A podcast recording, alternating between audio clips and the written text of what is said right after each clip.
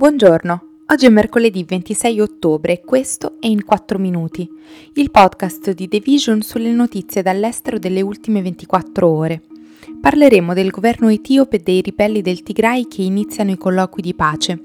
del ricorso dell'americana Britney Greener che è stato respinto da un tribunale russo e dell'obiettivo di fermare la deforestazione entro il 2030 che senza interventi urgenti sarà impossibile da raggiungere.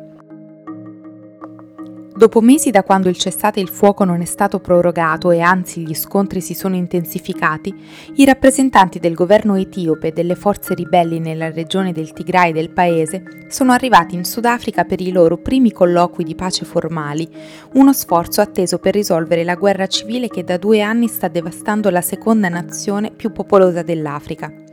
La mediazione, guidata dall'Unione Africana, ha una nuova urgenza perché il conflitto nel Tigray ha visto nuovi livelli di violenza, facendo temere che la crisi umanitaria e le diffuse atrocità che hanno causato migliaia di morti, milioni di sfollati e centinaia di migliaia di poveri non potranno che peggiorare. Nel corso delle settimane, l'esercito etiope e i suoi alleati eritrei hanno riconquistato diverse città importanti dalle forze del Tigrino, avanzando verso la capitale regionale Mekelle e rendendo così più deboli gli avversari nei prossimi negoziati. Inoltre, l'Etiopia è anche alle prese con la peggiore siccità degli ultimi decenni, che ha devastato i raccolti, ucciso milioni di capi di bestiame e lasciato i bambini malnutriti.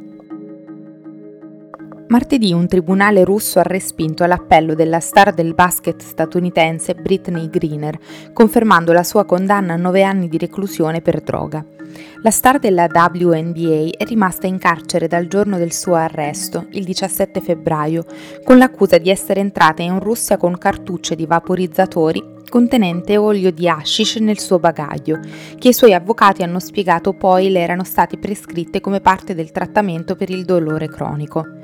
Con la decisione di martedì, la migliore speranza di libertà della star del basket americano ora dipende dall'esito dei delicati colloqui tra Stati Uniti e Russia, due governi le cui relazioni sono al punto più basso da decenni.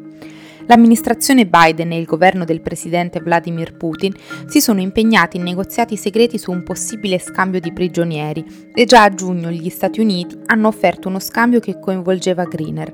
Ma i funzionari del Cremlino hanno ripetutamente affermato che era prematuro discutere di un accordo fino a quando il processo giudiziario non avesse fatto il suo corso. Biden e Putin dovrebbero entrambi partecipare a un vertice dei leader del G20 il mese prossimo in Indonesia e il presidente americano ha già detto che parlerebbe con il leader russo solo se si trattasse di discutere il caso dell'atleta. Nonostante il 2021 abbia visto un calo nel tasso di deforestazione a livello mondiale, senza interventi urgenti sarà impossibile raggiungere gli obiettivi fissati per il 2030 da 145 paesi, essenziali per il contrasto agli effetti della crisi climatica. A lanciare l'allarme è la piattaforma Forest Declaration, composta dalle organizzazioni Climate Focus, Climate Advisor, Meridian Institute e dal Programma delle Nazioni Unite per lo Sviluppo, che evidenzia come quattro dei primi cinque paesi con le maggiori aree deforestate, Brasile, Bolivia, Repubblica Democratica del Congo e Paraguay, abbiano aumentato la distribuzione di alberi nel 2021. Tuttavia, progressi eccezionali in alcuni stati sembrano avere controbilanciato la situazione.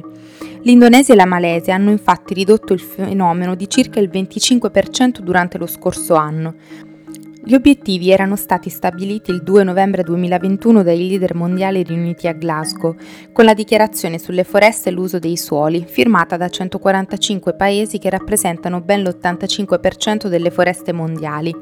Secondo Forest Declaration c'è stata poca trasparenza sulle misure adottate per porre fine alla deforestazione e i governi hanno fornito solo l'1% dei finanziamenti richiesti, a cui si è aggiunta un'evidente mancanza di volontà politica. Questo è tutto da The Vision, a domani.